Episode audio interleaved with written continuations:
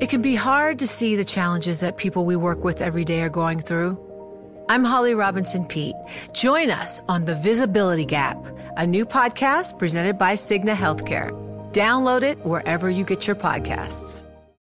Collaborate for a greener future at the Bloomberg Green Festival, a groundbreaking celebration of the thinkers, doers, and innovators leading the way. From design and culture to technology, science, and entertainment. Hear from inspirational speakers and immerse yourself in climate solutions. July 10th through 13th in Seattle. Title sponsor Amazon. Official airline Alaska Airlines. Get 20% off using promo code Radio20 at BloombergLive.com slash Green Festival.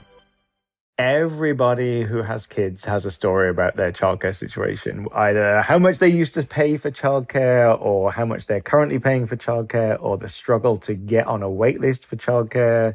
Or when I meet people who are pregnant, I'm always asking them the question, have you thought about childcare yet? From Bloomberg News and iHeartRadio, it's the big take. I'm Wes Kosova. Today, why has childcare become such a mess?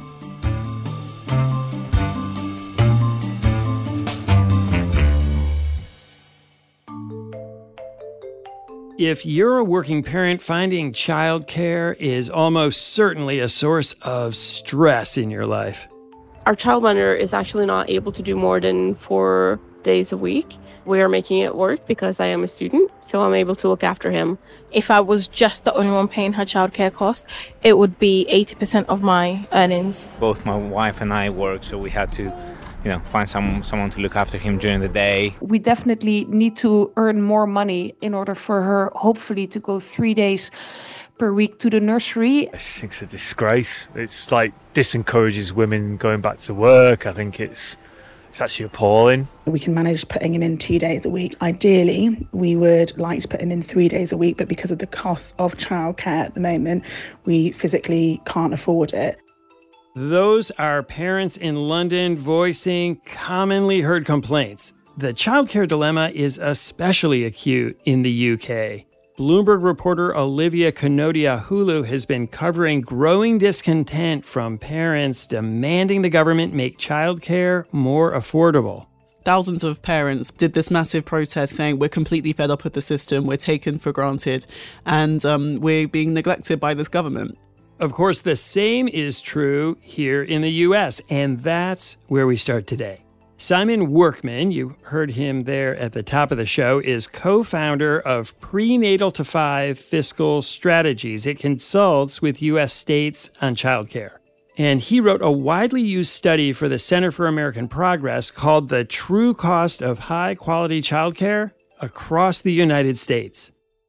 We really do have a bifurcated system here in the US where the childcare system works for some people and it doesn't work for a lot of others.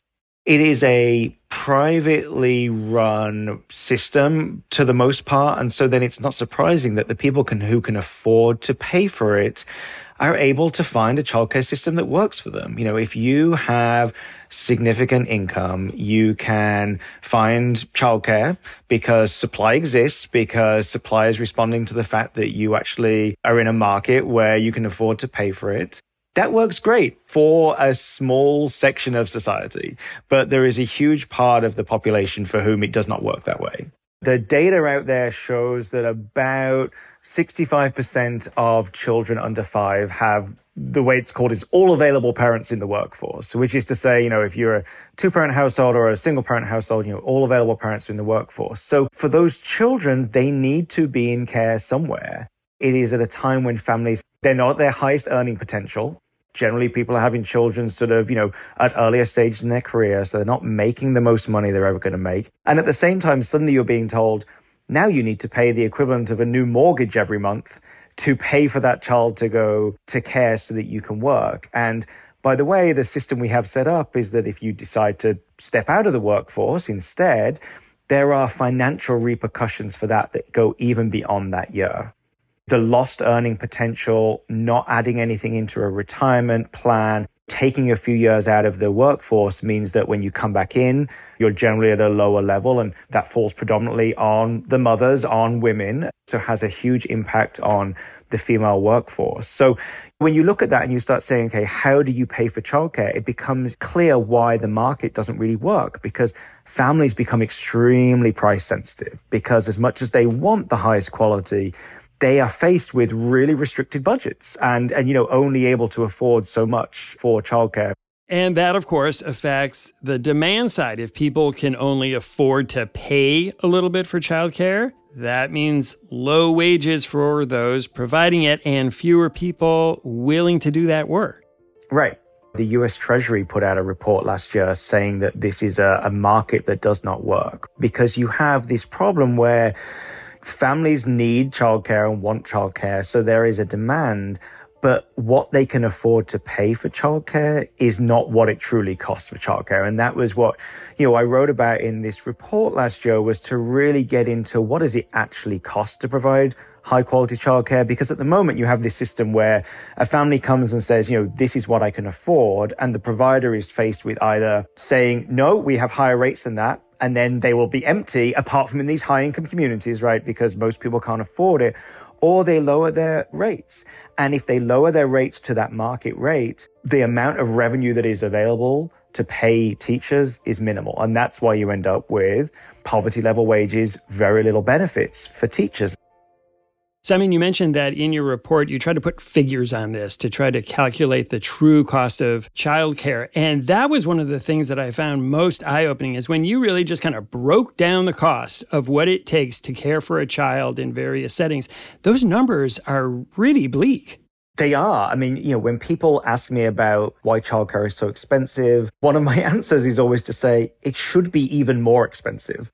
The issue is not that families need to be paying for that. We know that families can't afford to pay anymore for childcare, but that if you actually break down what it costs to provide care for children when you pay teachers well, the cost is way beyond what people can afford. It doesn't take too long to sort of think it through and say, you know, if you have an infant classroom with eight children in there, even if everyone's paying, you know, $1,300, $1,400 a month, once you start breaking it down and pay for the building and everything, there is not that much left over for salaries. It's a labor intensive industry when you think about what do you pay for a babysitter right now when you go out for an evening on an hourly basis and think about what an early childhood teacher is making, there is a huge disparity. Our research has shown that about 60 to 70% of the expenses of a program are personnel.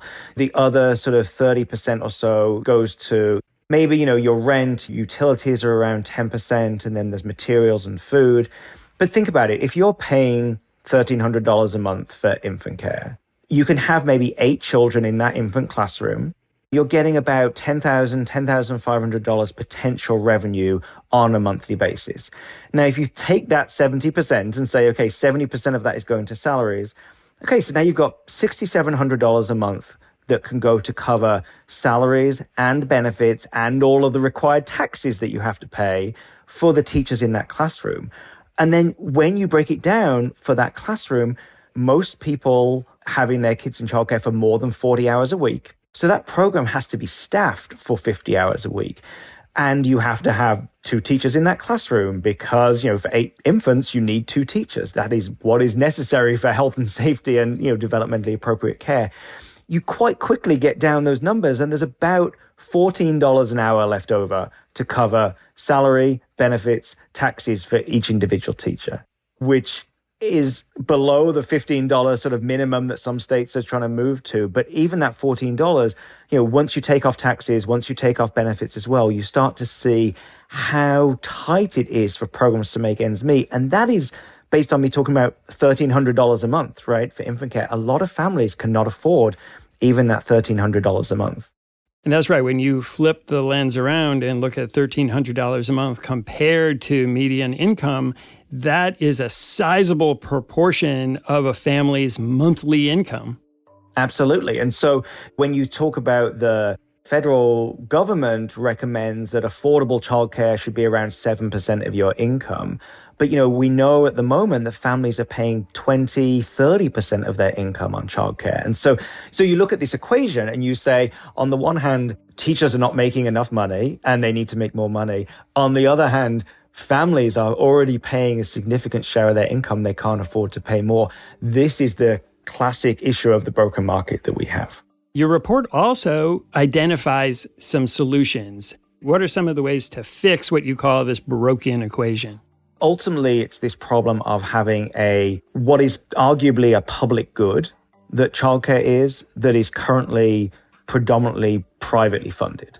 So you have a public good that's privately funded means that there is not enough public money in the system. We are relying on private dollars, you know, mostly families to pay for this. And so we have to change the thinking in this country to realize that taking care of young children is not solely the responsibility of families. Once a child turns five or six, we sort of decide it's our responsibility as a society to educate them and to care for them, you know, in schools. But this idea that that doesn't happen before that age has got to start changing we talk about a few different options. One of the policy solutions is to increase the amount of money an individual provider gets when they serve a child with public funding. Right now, public funding levels are set based on that market rate. The market rate is not actually the true cost of care. So states and the federal government should be setting subsidy rates based on what it actually costs to provide care. But we also need to be providing that support to more families. In most states right now, if you earn less than $30,000 for a family of four, you qualify. But if you earn more than $30,000, you don't qualify for subsidy. We need to increase the subsidy rates, increase the amount a provider can get. We also need to increase the number of families who are eligible for public funding and actually get that money directly to the childcare providers and into the pockets of the childcare teachers. So I can hear some people saying, oh, sure, that's an easy fix. Just have the states give more money. But a lot of states are facing the budget restrictions that we all know about. The economy is not the greatest right now. So, where does that money come from? And what's the return on that investment? We are seeing states look at different options, some of them looking at using new revenue streams such as tax on marijuana or sports betting, you know, to get some more money into the system. That's often used to target uh, specific initiatives like a universal pre-K program, for instance. The amount of money that's really needed for the system, though, is so large. It really needs a federal investment because ultimately the states who are trying to balance their budgets every year, you know, are really struggling with that. The president put in in Build Back Better a huge investment at the order of about $400 billion, you know, was the sort of idea of thinking about that amount of money that needed to go into the system. We would make the case that it is worth it because of the significant return on investment at multiple levels there is a return on investment that's related to children.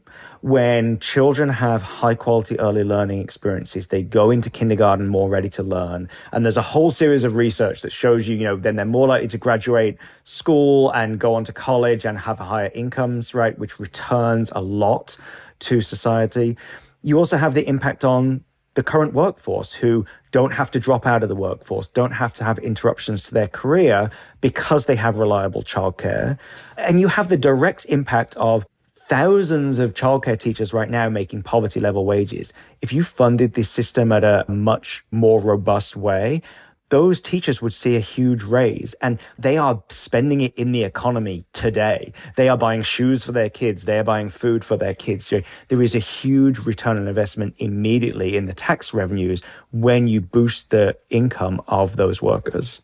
There's been a lot of research over the time to actually quantify all of those numbers. And ultimately, the data shows that for every dollar you invest in early childhood, you are getting a return of between seven to $12 for every single dollar you invest.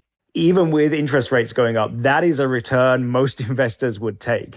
This is a no brainer in many ways of where you should be investing money. There is proven research to show the impact it has. The impact is short term and long term. So it really is something we should be prioritizing investments in. Simon Workman, thanks so much for talking with me today. Thanks, Wes. Great to be with you. When we come back, how the UK is trying to make childcare more affordable.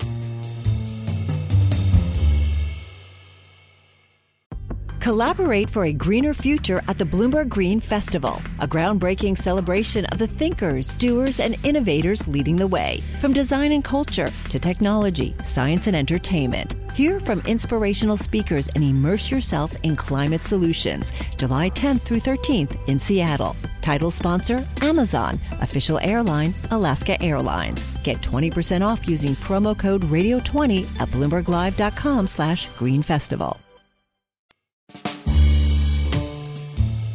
The problems Simon Workman talked about in the US are also true elsewhere. In the UK, angry working parents have pressured the government to act, and reporter Olivia Konotey-Ahulu is covering that story. One thing that really illustrates it well was that there was this protest and Halloween last year where basically thousands of parents, but particularly mums across the country, did this massive protest saying we're completely fed up with the system, we're taken for granted, and we're being neglected by this government. The foundation of that was just because childcare costs are so incredibly expensive that it's having an impact on people's lives, on the jobs that they take, the hours that they work, and all these things. Unlike, say, the US, which we were talking about just a little bit ago, there is a fairly well developed system of subsidies for families to get childcare, but it doesn't quite go all the way. Yeah, so if we look at the system at the moment, well, before the last budget, parents of three to four year olds got a certain amount of free childcare hours. But the catch with that is that it's working parents, and the definition is that both parents have to be working at least 16 hours a week for the minimum wage. But that cuts out a certain number of people. If one of the parents can't afford to work because of childcare costs, so it kind of gets into this vicious cycle. So that while in theory this is meant to encourage people back to work, for some people they won't have that choice. So that's why people at the lower ends of the income spectrum are often cut out. So when it comes to like the bottom earners of families, only around 20% of those are eligible for this particular childcare benefit there is just this big question mark about what you do if you are in that situation. If you're not eligible for subsidies, can't afford to work more, but you're still having to somehow find childcare, which is ridiculously expensive. There's been one calculation that there are eight different systems and eight different subsidies potentially that parents can access. And the money isn't nearly enough to cover the cost of those subsidies, which means that nurseries then have to raise prices for the children that aren't on subsidies, if that makes sense.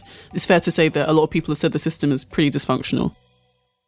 Can you give an idea of just how much it costs? Like what percentage of a household's income would go to childcare depending on how much money you bring in? The Organisation for Economic Cooperation and Development, what they found by their analysis is that the UK is one of the most expensive countries. And when you take an average family, as they calculate it, it's 30% of people's incomes. And so, with what that means for some people, that it's more than their mortgages, it's more than their housing costs if you're thinking about having a child, then it's just a really, really massive financial decision in the UK. And as you've been covering this, you've been writing a lot about how a lot of this falls on women who want or need to get into the workforce and yet find that childcare makes it impossible for them to work.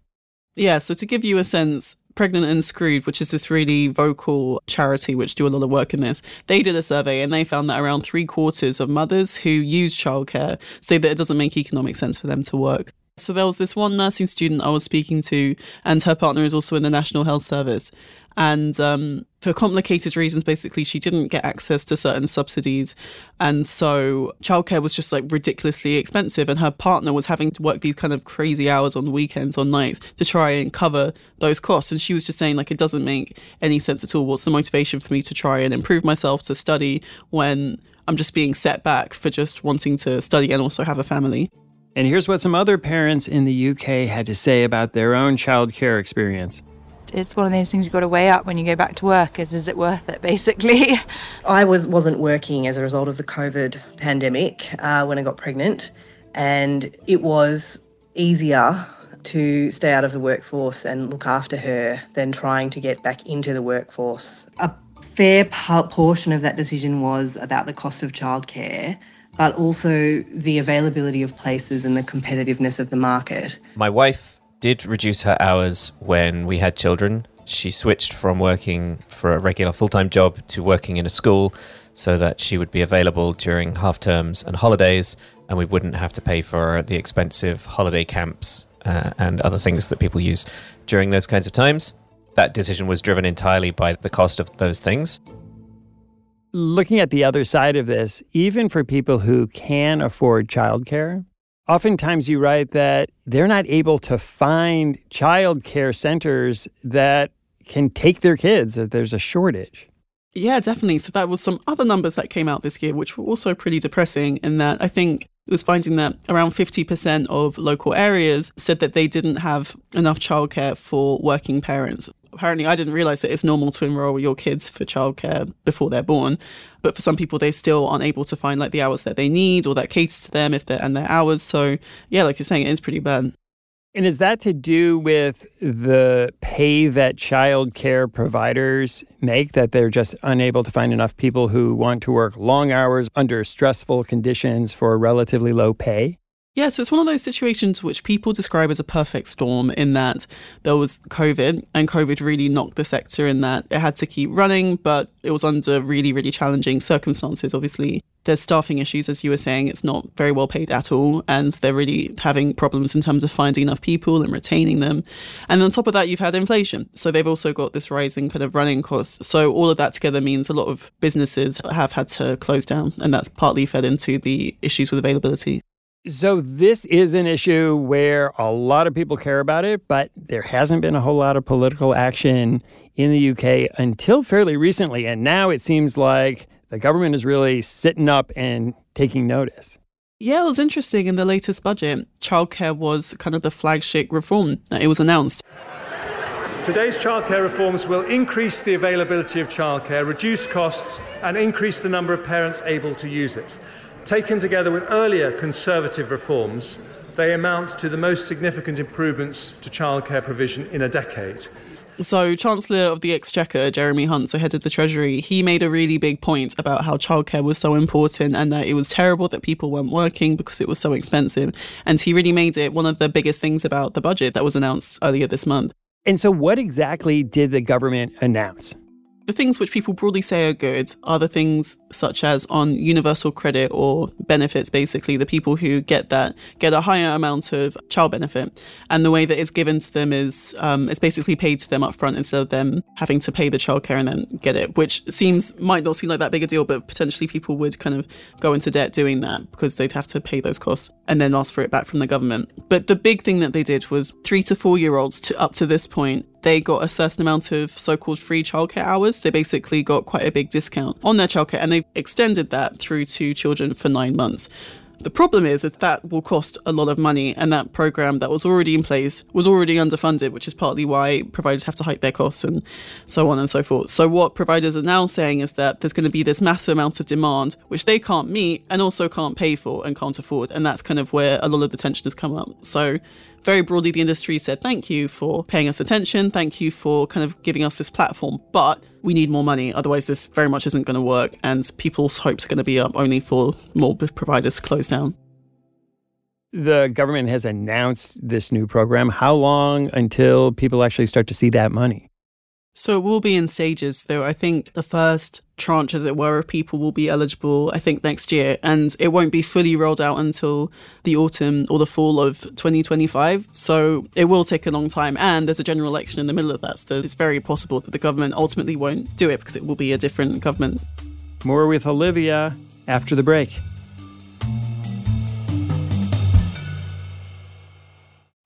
Collaborate for a greener future at the Bloomberg Green Festival, a groundbreaking celebration of the thinkers, doers, and innovators leading the way. From design and culture to technology, science, and entertainment. Hear from inspirational speakers and immerse yourself in climate solutions. July 10th through 13th in Seattle. Title sponsor Amazon. Official airline Alaska Airlines. Get 20% off using promo code Radio20 at BloombergLive.com slash Green Festival.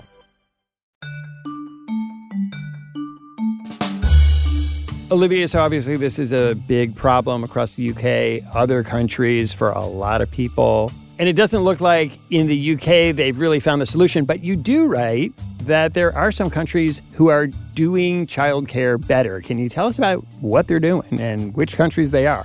Yes, there's some really interesting things that different countries are doing. So, when it comes to things like rankings of childcare systems, people are looking at affordability. So, how much of people's incomes does it take? Quality, are the teachers highly qualified? How many staff are there per children? That kind of thing. And then accessibility. So, how difficult is it for you to find childcare? And so the Nordics do really, really well. Iceland comes top a lot of the time, and that's partly because it's pretty cheap relatively speaking, and also because it's high quality. So teachers are pretty well qualified. There's a very, very small amount of children per teachers. The last figures I saw, Iceland spends more than 2% of its GDP on childcare. So it's obviously a priority for the government, and that really shows. What other countries are doing things like Iceland, which is to invest in childcare as a national priority? Canada is also really interesting because historically it's had different systems across different provinces, but um, now it's going to roll out the same system that was in Quebec. So up to this point, someone in Toronto paid much, much, much, much more than a parent in Quebec would pay. But now Canada basically wants to do this thing where, on average, they want parents to pay $10 a day, I think, for childcare, which is obviously a massive thing and it's going to be one of the biggest things that Justin Trudeau potentially does. And the way that they want to do that is potentially try and set up these kind of heavily subsidized not for profit centers, which has its drawbacks because often there's way more demand for these centres than is available. But at the same time, you know, it does substantially bring down the cost for the majority of people. And it will be one of those things where, yeah, they definitely have to spend a lot of money on it. But they make the investment case that you see that money kind of later in the growth of the economy and that um, it's a really important sector for the growth of GDP. So that's the kind of business case that they're making for it. Another place you write about that's been really leaning forward on this question is Estonia. They have a really high maths and literacy proficiency rate in Estonia. One of the things about it is that childcare is basically part of the education system, whereas for most countries that's not the case. So it's another thing where teachers are highly qualified, there's very high quality of care, and it's really affordable. Let's talk about one more that you looked at, and that's New Zealand. I thought the example of New Zealand was really, really interesting because one of the big drawbacks is that it is expensive. It's almost in line with the UK, so it is pretty unaffordable. But they have a national curriculum which is rolled out across the country, and it really kind of places values like community and self empowerment and teaches them to children quite early. And it says that children's emotional well being as a result were pretty good. And um, also, the quality is really, really high. And um, yes, that's kind of like a national decision that they took. So I thought that was really, really interesting. It doesn't seem that there's a really big secret here to what the solution is, even though a lot of countries like the UK, like the US, have been very slow to adopt it. Do you think that the UK would look to some of these other countries and try to do what they're doing? Potentially, the Labour Party has been quite clear that that's what they're doing. And with the Conservative government, I'd be interested in what they think about the pushback because, on the one hand, they really did kind of nail their colours to the mast and say, we're doing a good job. And then they had quite a big amount of pushback. So I'd be interested in if they feel like they need to go further and where they would take their inspiration from. But yeah, it's it's very possible. Earlier in our conversation, we were talking about how this childcare situation causes a lot of women, especially, not to enter the workforce when they want to or need to. In these other countries where the system just works better, what have we seen when it comes to women's participation in the workforce? So it's not an entirely clear cut line. The one exception is Germany, where childcare is very affordable, it's high quality. In some places, it's almost free. But female participation in the workforce isn't fantastic and it's a bit complicated. There's other kind of government policies which some people kind of come into play. But very broadly speaking, the quality of the childcare system, on top of things like maternity leave and parental leave policies, does seem to have some kind of a link with female participation in the labour market. You also mentioned just a little bit ago that we start to see economic benefits from childcare early on that shows up not just at the time with their parents, but later when those kids grow up and enter the labor force. Are there numbers where you can actually tell what the impact is in countries where they have strong childcare systems? When it comes to the economic benefits of these kind of policies, what one group has done, PwC, the consultancy group, they've calculated what the economic impact to the gross domestic product of different countries would be if women were in the workforce. And for some countries, it's more than a trillion dollars. There's more complicated factors that go into that than just childcare policies, but it does at least seem to be, for some individuals, a factor. So I think it is definitely something to, to think about. Olivia Konotey-Ahulu, Thanks so much for speaking with me today. Thanks for having me. Thanks for listening to us here at The Big Take. It's a daily podcast from Bloomberg and iHeartRadio. For more shows from iHeartRadio, visit the iHeartRadio app, Apple Podcasts, or wherever you listen. And we'd love to hear from you. Email us questions or comments to bigtake at bloomberg.net. The supervising producer of The Big Take is Vicky Vergolina. Our senior producer is Catherine Fink. Federica Romaniello is our producer. Our associate producer is Zeneb Siddiqui. Hilda Garcia is our engineer. Our original music was composed by Leo Sidran. I'm Wes Kosova. We'll be back tomorrow with another Big Take.